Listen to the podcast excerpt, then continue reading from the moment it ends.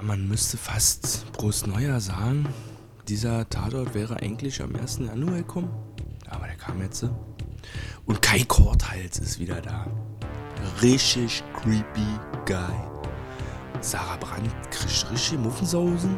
Und Klaus Borowski, seine Olle, wird entführt. Wo kommt die überhaupt her eigentlich?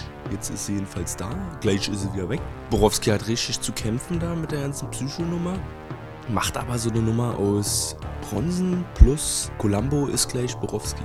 Das hören wir uns jetzt mal an, wie wir das fangen. Ich bin bereit, Bruno, wenn du bist. Ach, ich bin auch bereit. Ja? Hast du dich heute richtig vorbereitet? Ich habe mich richtig vorbereitet. Und zwar habe ich jetzt schon ein paar Bierchen getrunken und hatte Besuch bekommen zu Hause. Und jetzt eben gerade habe ich gedacht, wir müssen die Folge absagen, oder was? Weil ich schon so Larifari rede, oder? Nee, weil du gesagt hast, wir können heute nicht bringen, weil du weißt den Bodycount nicht. Ach so, ja, Bodycount. Machen wir gleich zuerst. Bodycount. Eine Tote, wa? Eine Tote und wir wissen halt nicht, was mit die Omis ist. Ja, dann haben wir. Naja, zwei Omis. War er hat er irgendwie gesagt, jetzt wohnt er bei der Omi, er war vorher bei einer anderen Omi, die war auch total nett oder so. Mm. Keine Ahnung. Die sitzt da als mumifizierte Leiche irgendwie wahrscheinlich. Jetzt haben wir den Bodycount so ja mal zum allerersten Mal vor der Begrüßung gemacht. Hallo Hoshi. Hallo Billy. Wir machen den Tatort-Podcast und heute haben wir Folge neunhundertvierundsechzig im Tatort Kiel. Kiel bedeutet, Borowski ist wieder unterwegs und der hat die Sarah Brandt mit im Schlepptau, wie immer.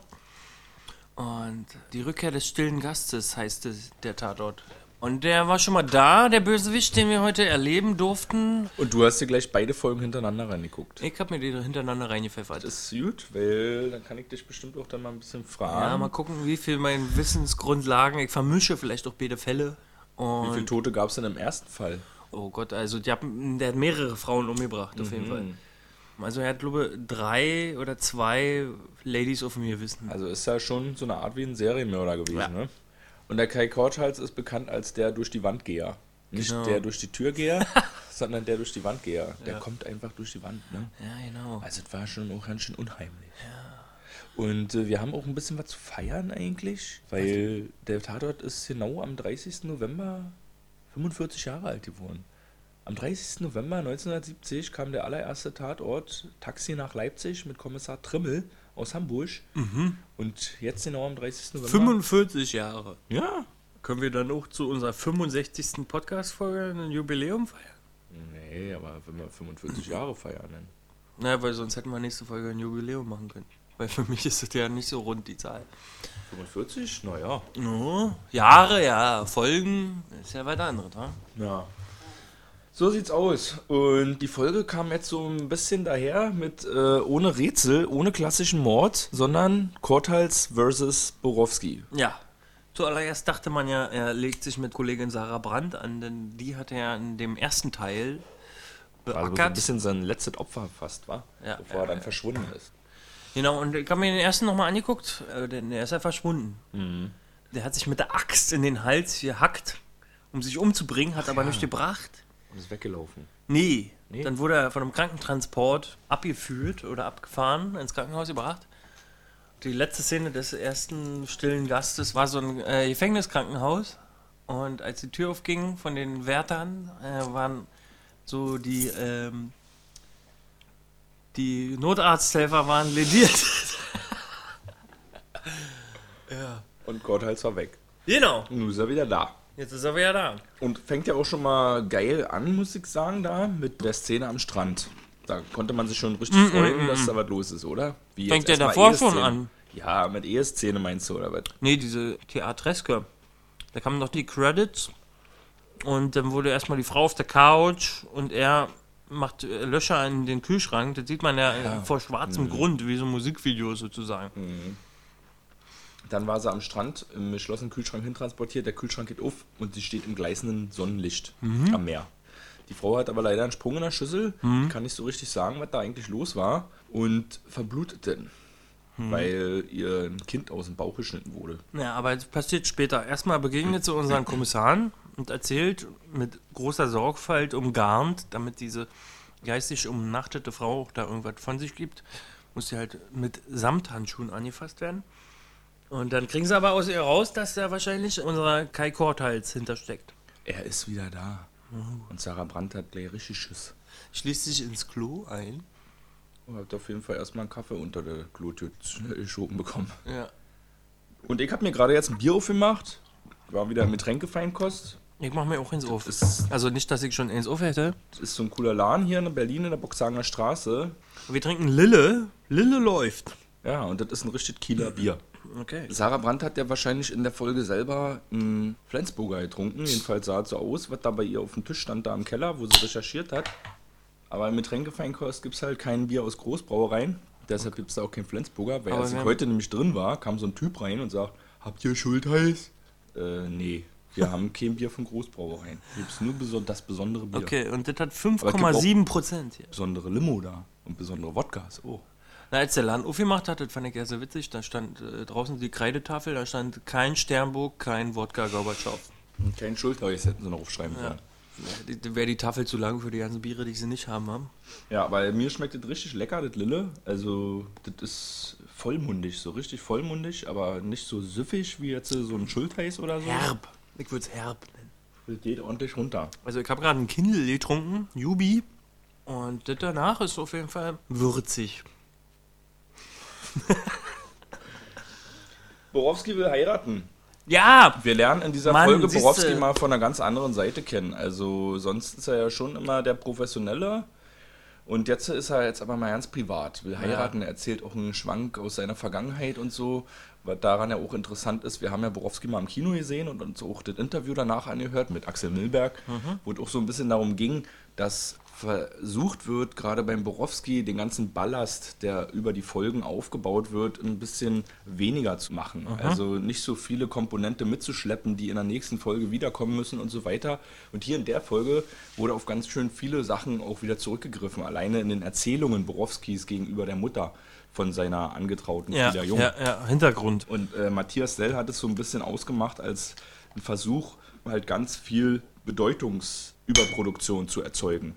Ja, um diese Erzählung auch dichter zu machen. Ja, ist aber jetzt kein Vorwurf, ist bloß eine äh, Feststellung. Feststellung, ja. ja. Wir dürfen wahrscheinlich aber auch uns sicher sein, dass das jetzt in der nächsten Folge, dass dieser Ballast auch wieder abgeworfen wird, weil Frieda Jung ist ja nun auch wieder weg, denn jetzt. Ja, das sah ja schon danach aus, dass wenn sie jetzt nicht mehr auftauchen sollte im nächsten Borowski, würde uns das nicht stören, weil das war ja schon sozusagen eine Trennung und ein Entledigen dieser Beziehung, also in filmischer Hinsicht, in Entledigen, so möchte ich das auf jeden Fall nicht formulieren. Wenn Obwohl ich es auch nicht ganz verstehen kann, wie Frieda Jung am Ende reagiert hat ihm gegenüber. Im Fahrstuhl damals. Ja. Er hat ihr das Leben gerettet und sie war ziemlich sauer gewesen und fand seine Polizeiarbeit dreckig und dass dieser Schmutz immer an ihn haften würde, ja. dass der Job ihn nie loslässt. Auf der anderen Seite, ich meine, Frieda Jung, die hat ja auch mit ein bisschen dunkle Seite von Menschen zu tun, als auch ehemalige Polizeipsychologin, die sehr in vergangenen Folgen, glaube ich, auch eingeführt wurde in den Borowski. Mhm.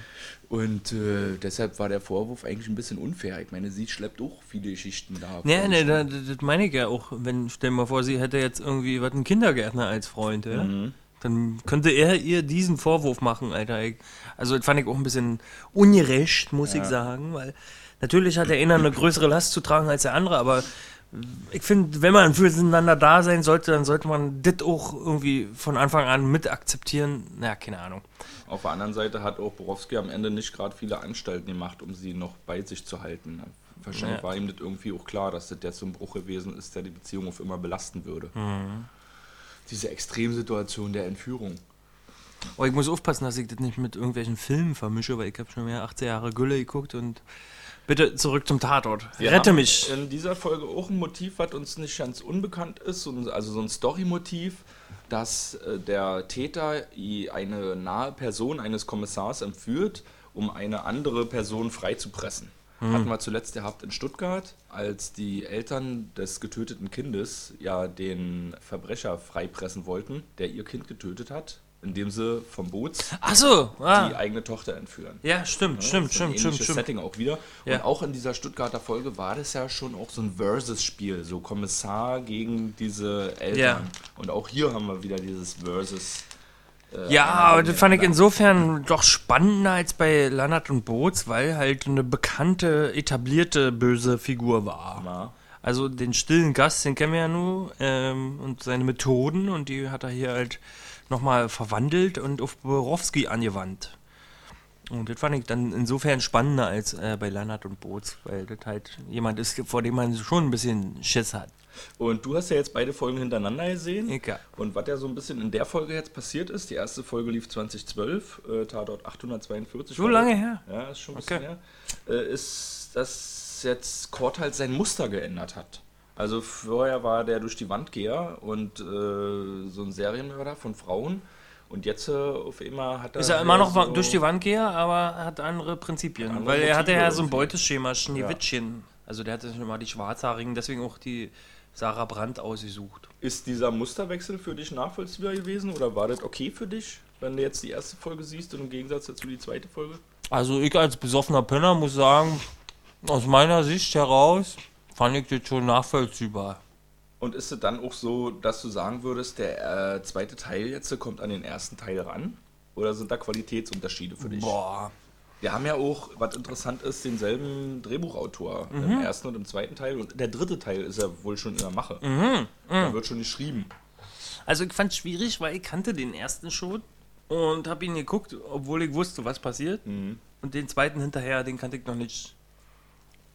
Ich fand ihn jetzt nicht spannender als den ersten, weil der erste war für mich eine neue Erfahrung. Nun war ich mir dessen bewusst. Aber ich fand es halt schon geil, dass es einen zweiten Teil gibt. Und auch, was da passiert ist. Also, also dass Borowski die Brandt verarscht und mhm. sagt, hey, ich habe ihn nicht zu Hause, ich verrate ihm mein Geheimnis nicht. Mhm. Und sie dann wiederum ihn verarscht und er sie verarscht. Also war schon ein schöner Plot-Twist. Also so ein doppelbödiges Meta-Ebenen-Spiel, also dass sie alle mit, miteinander gespielt haben, das war schon irgendwie eine schöne Nuance, die sie ja. dazu getan haben. Wäre ja wahrscheinlich so komisch gewesen, wenn man dasselbe nochmal gemacht hätte. Ja. Und äh, interessant, was du jetzt gerade erwähnst, ja, diese... Du Psychotricks jetzt, miteinander, alle. Du würdest das Bronzenmoment nennen eigentlich, oder? Ja, ne, schon, also ich wollte einfach härtere Sachen. Borowski war dann auch mal noch zu diszipliniert und wollte auch... Ist ja aber legitim. Das wäre halt auch Borowski gewesen. Ich glaube, der hat gewusst, dass er mit roher Gewalt bei dem Typen nicht durchkommt, oder? Ja. Also der musste halt ein Psychospiel spielen. Hat er dann die Psychiaterin übernommen. Und der hat ihn ja trotzdem ganz schön malträtiert. Also der hat ja ordentlich auf die Fresse gekriegt. Ja, ja. Fand ich sehr unterhaltsam, Alter, die Beizähne. Und ein bisschen Lausbubentricks waren ja natürlich auch dabei. Borowski Markenzeichen ist ja auch immer ein bisschen Verarschung. Und den hat er dann angewandt im Zwiegespräch, als Sarah Brandt geklingelt hat an seiner Tür. Da äh, hat er auf einmal angefangen mit dem, mit dem Baby ist ja nicht seins. Also sind die diese lausbübischen Dinge, die so von bisschen, Borowski... So meinst du so diese Columbo-Hafte oder was? Nee, Borowski-Hafte. Naja, Columbo und Bronson ist Borowski. Ja. So können wir das mal formulieren. Trotzdem hat Sarah Brandt ihn scheinbar durchschaut in ja. seinen Moves. Aber er hat sie aber wiederum durchschaut. Dass er wusste, dass sie ihm folgen. Ja. Das war ja natürlich wieder eine Erfurt-Beschattung. Waren die direkt dahinter immer? Oder war da nicht nee, aber zu Beginn, dazwischen? Dass diese Dreierkolonne ist für die Inszenierung wichtig, wahrscheinlich auch, dass der Zuschauer das alles wahrnimmt, dass da eine Beschattung stattfindet, aber Borowski ist ja nicht so doof, weil er selber Polizist ist und bestimmt ja. auch schon hier und da mal jemanden beschattet hat, wenn da die Autos wechseln, und er hat es ja auch mitgekriegt, also war dann... Also ich unterstelle dem Borowski, dass das alles geplant war, seitdem er seinen Ausweis abgegeben hat. Als er dem Chef seinen Ausweis auf die Brust geklatscht hat, war das alles die, die Strategie von Borowski, weil er sicher wahrscheinlich gedacht hat, mit dem Baby ist alles auch, um ihn zu verarschen, dann spiele ich die Karte zurück und mache daraus meinen Plan, dass unser stiller Gast in seine Wohnung rennt. Und dann gab's die Wohnung, Alter. Ein richtig krasse James-Bond-Vehikel oder was? Mit dem Fahrstuhltür. Ja. Ja, das war schon ganz schön unheimlich mit der Heimtür. Das Team um diesen Tatort ist auch jetzt nicht ganz frisch gewesen, die, die, vor allen Dingen auch die Regie, Claudia Garde, die hat schon eine Menge Borowski-Tatorte gemacht mhm. und war auch schon beim Leipziger Tatort Niedere Instinkte dabei, das war der allerletzte Leipziger Tatort, mhm. für den Drehbuch auch Sascha Arango geschrieben hat. Und was bei dem Leipziger Tatort auch interessant ist, da wurde... Ja, da so ein bisschen diese vierte Wand fallen gelassen. Die vierte Wand, wenn der äh, Kommissar direkt zum Zuschauer spricht. Ne? Mhm. Äh, hatten wir ja in diesem Leipziger Tatort. Achso, als er Bier getrunken hat. Und äh, gleich zu Beginn gleich war zu Beginn das. In der überfluteten Wohnung und auch am Ende nochmal. Irgendwie hat er die Kamera gegrinst, bevor er sich auf Tomala geworfen mhm. hat. Und da haben die beiden schon zusammengearbeitet und auch jetzt hier in diesem Tatort haben wir ja so ein bisschen dieses Fallenlassen der vierten Wand gehabt in dieser krassen Fahrstuhlszene. Wir haben sie uns beide gerade vorher nochmal angeguckt ja, und durchschaut. Oh. Also wir kamen ja fast nicht dahinter. Äh, du meinst, da war ein krasser Kameratrick am Laufen? Nee, ich habe gemeint, da wäre ein Schnitttrick, aber dann bist du ja auf die einfachere Version gekommen. Und zwar das Spiegelbild durch einen... Darsteller, oh, das kann, versucht es mal zu formulieren, bitte. Wenn die Kamera sich hinter dem Schauspieler befindet und der Schauspieler geht auf einem Spiegel zu und tritt sich selber gegenüber, dann müsste man ja in dem Spiegel dann auch die Kamera sehen, die sich ja hinter dem Schauspieler befindet.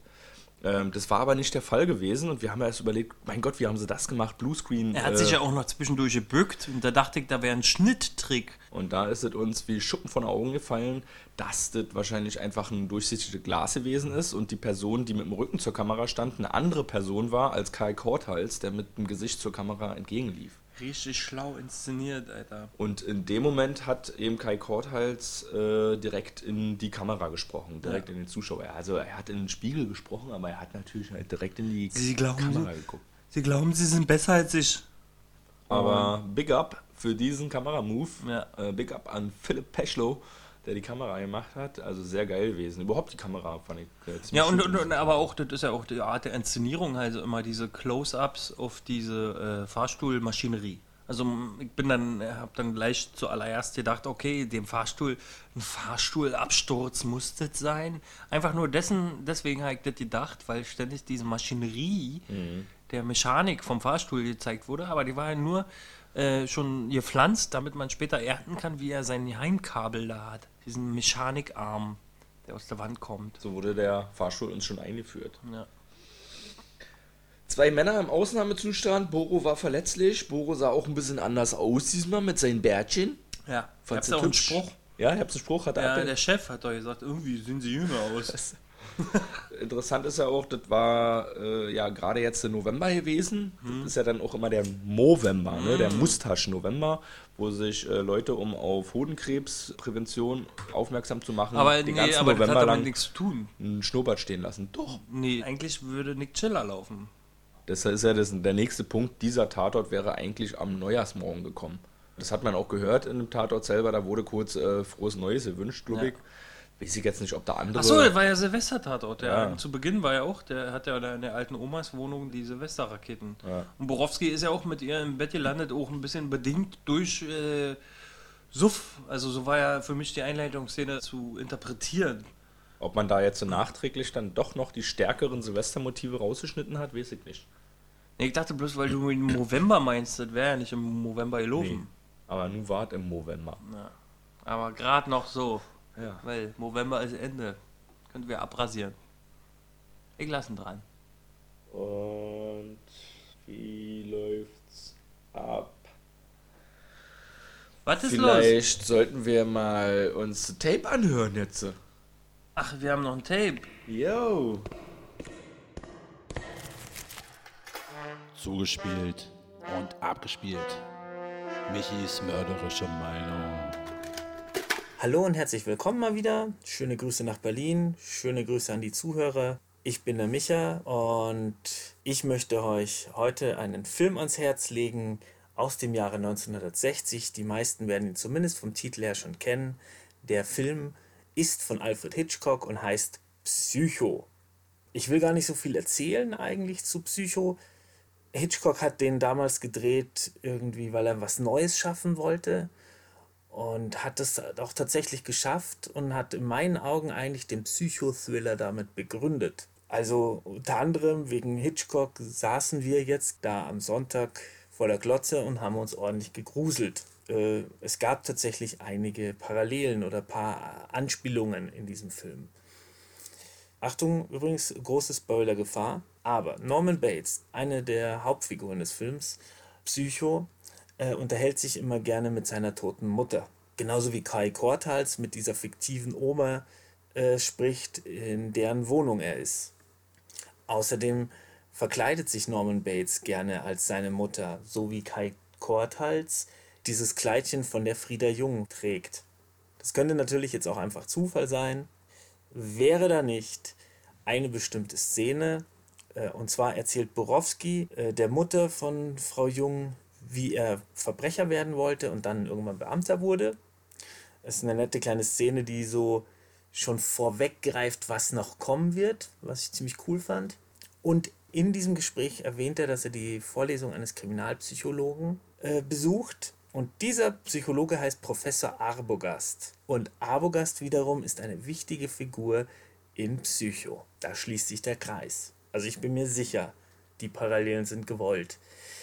Ob jetzt die Bluttropfen-Szene im Fahrstuhl auch eine gewollte Anspielung auf Schweigen der Lämmer ist, äh, das traue ich mich jetzt nicht zu sagen. Was mich eigentlich auch noch viel mehr interessiert, ist, wieso dieser Kai Korthals jetzt in diesem zweiten Teil auf einmal in so einem hipsterigen Retro-Style daherkommt.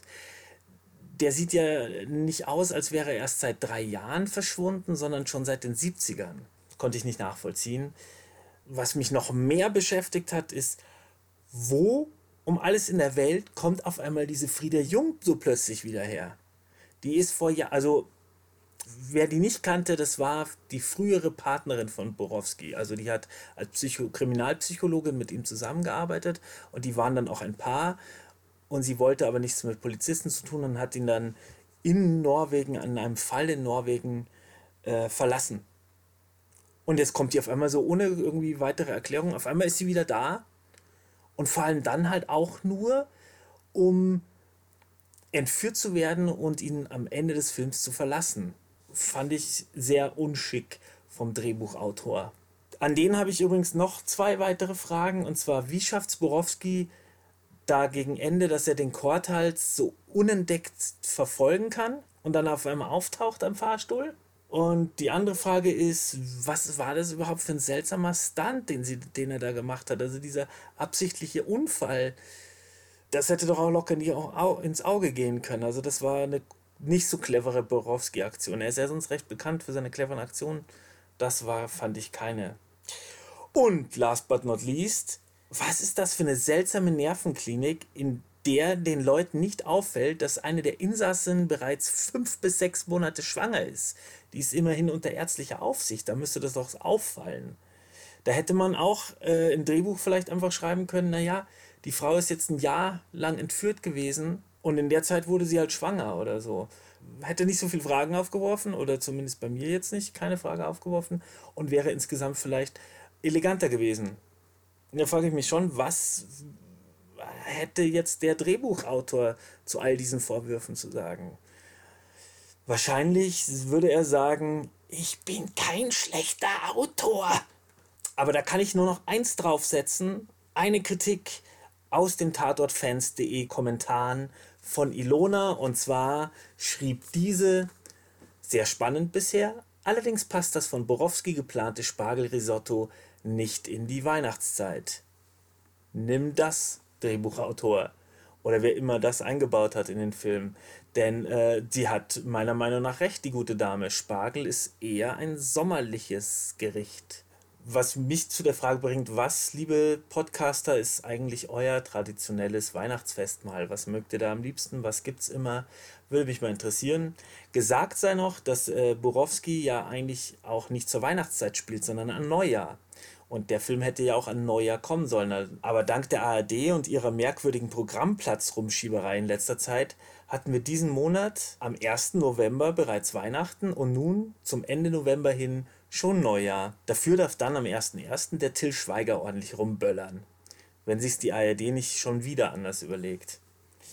Es war jetzt keine Eins mit Sternchen, aber es war spannend, es war gruselig, es war insgesamt sehr unterhaltsam und es war auch gut gespielt. Ich fand's schön.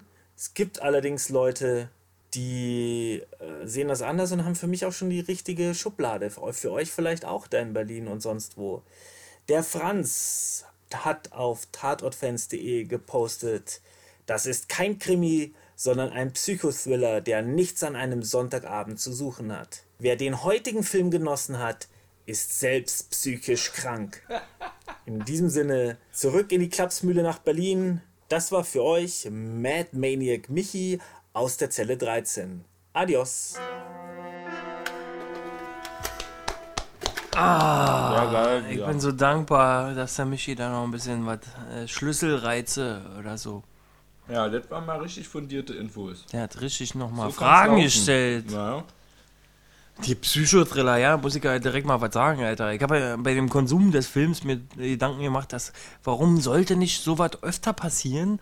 Also so, so ein Intro zum Beispiel mit düsterer Musik und Close-Ups von irgendwelchen Fahrstuhlmechaniken oder dergleichen, Alter. Einfach mal Spannung aufbauen durch die visuellen Bilder. Nicht immer diese locker flockige Soko-Nummer, sondern diese gruselige, mhm. was ja nun eigentlich nicht irgendwie äh, jugendgefährdend ist.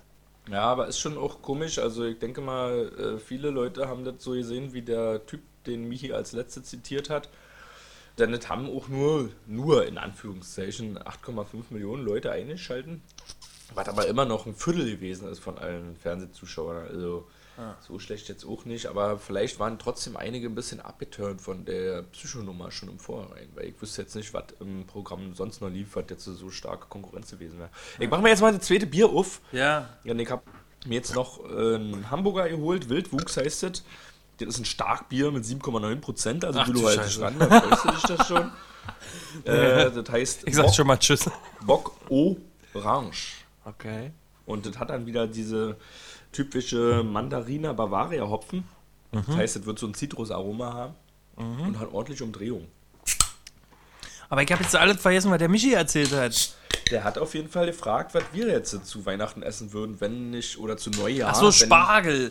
Alter, der war ja so schlau und, und diese Psycho-Vergleiche. Ja, ich habe mich auch gewundert, in dem Moment, als er da kam in dem Film, habe ich mir gedacht, na gut, und mittlerweile kann man ja wirklich jede exotische Zutat äh, relativ ja. frisch in irgendeinem Supermarkt kaufen. Ja, aus dem Glas spätestens. Ja. Nicht frisch. Oder Spargelris, Spargelrisotte aus dem Glas. Ja, lecker schmecken. Spargel aus dem Glas gibt's immer. Prost. Aber, aber die Psycho-Vergleich, den fand ich schon interessant. Mhm. Ach, was ist das? Ich glaube, da haben wir was aufgedeckt. Dank Michi. Was, wahrscheinlich kein anderes Medium aufgedeckt. Ja, Michi hat die Psycho-Vergleich. Ich klopfe mir mal auf die Schulter. Danke auch nochmal an Michi für den Lebkuchen, der jetzt hier auf dem Tisch steht, den du letztes Mal noch äh, vergessen hattest, als wir hier Weihnachten schon gefeiert haben. Den essen wir jetzt gerade. Mhm. Ja, was würde ich gerne zu Weihnachten essen äh, oder zu Neujahr? Zu Neujahr würde ich wirklich auch ganz gerne eigentlich eine Risotto essen, was leichtes, so, aber nicht unbedingt mit Spargel. Und mhm. zu Weihnachten, ja, keine Ahnung, irgendwas, was da fünf Stunden lang im Ofen ist oder fünf Stunden lang schön vor sich hinkocht, dass das richtig schön weich und lecker ist. Ich kann ja kann auch kein Urteil bilden, weil... Du bist nicht so der Weihnachtsesser. Nee, ich bin einfach, ich habe keine Zeit, über Essen nachzudenken irgendwie. Ich bin ständig unter Strom und... Aber wenn du jetzt gerade, wenn ich jetzt mal, wenn wir jetzt mal uns entspannen, mal runterkommen, den ganzen Strom einfach mal ausschalten, wenn du jetzt mal ein Essen Naja, obwohl, also ich will zum Beispiel Chili con Carne mir machen. Ja, lecker. Weihnachts-Chili con Carne? Nee, ja, nicht zu Weihnachten, bald mal wieder, weil ja. ich habe jetzt so eine Chilischoten gekauft, so eine scharfen. Mhm. Und da will ich mir mal einen schönen großen Topf machen, also darauf bin ich heiß dann. Aber ich kann mich nicht so auf Termine... Was gibt's denn bei euch zu Hause normalerweise zu essen, wenn jetzt Mutti oder Oma kocht? Da gibt's immer Ente oder sowas. Ja, bei uns gibt's auch immer wild. Muss schon sein zu Weihnachten. Aber ist Silvester, also frohes Neujahr erstmal? Oh, das Bier riecht aber. Ja, man riecht es sofort. Oh, was ist denn das? Ach, was riecht denn das, Alter? Und das hat sieben Komma neun. Ja, acht Prozent. Das, ist, das, ist ja, das ist ja schon eine Art Pfeffi in, in süß, oder? Das ist so ein Likör. Der Geruch erinnert mich an irgendwas. Der Erdbeere, nicht. Mann. Erdbeerscheiße. Ja, das riecht nach Erdbeere. Mhm. Mhm. Hey, liebe Leute, ja. Ich habe zwar heute schlechten Podcast abgeliefert, aber ich bin kein schlechter Mensch. Ich bin jetzt sowieso nicht, aber wir sind durch und damit verabschieden wir uns. Ich sage Tschüssi. Tschüss.